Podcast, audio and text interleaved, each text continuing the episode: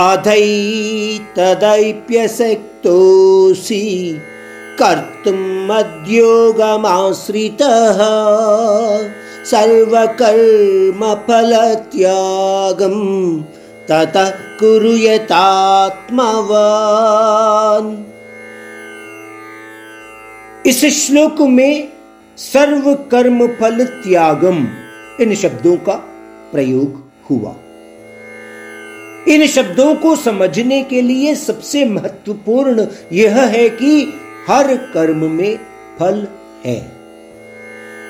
अक्सर हम लोग अंग्रेज़ी में कहते भी हैं every action has a reaction इसी तरह हर फल में एक और कर्म है।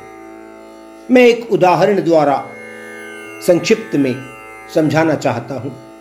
शादी करते हैं तो पारिवारिक जीवन को प्राप्त करते हैं आप लोग। पारिवारिक जीवन संबंधित विषयों के कारण और अनेक कर्म होते यानी कर्म और उनके फल और उनसे उत्पन्न होने वाले और कर्म। इस तरह घटनाओं की यह श्रृंखला समाप्त नहीं होती है।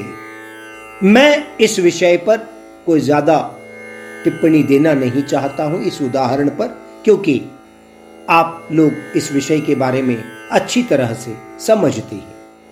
यह एक नित्य गतिविधि है, या अंतहीन गतिविधि है। इसीलिए भगवत गीता में बताया जाता है कि इस भौतिक त्रिगुण माया भरित जगत से बाहर निकलने के लिए इंद्रिय निग्रह अत्यंत आवश्यक है। जो मानव भक्ति मार्ग को चुनता है, वह उसको अभ्यास द्वारा भौतिकवादी कर्मों से बाहर आना पड़ता है। इसीलिए श्री कृष्ण कह रहे हैं कि कर्म फल मुझे समर्पित करो, इंद्रियों को इंद्रियार्थों से मिलने मत दो। कभी कभी आप कुछ छात्रों को इस तरह से बात करते हुए भी पाते हैं, जैसे हमने कड़ी मेहनत की परीक्षा बहुत सही ढंग से लिखी। अच्छे अंकों की उम्मीद भी है। बाकी भगवान पर छोड़ देना चाहिए।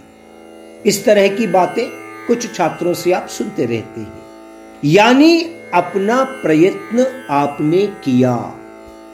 फल प्राप्ति को उस परमात्मा का प्रसाद रूप स्वीकारते हैं।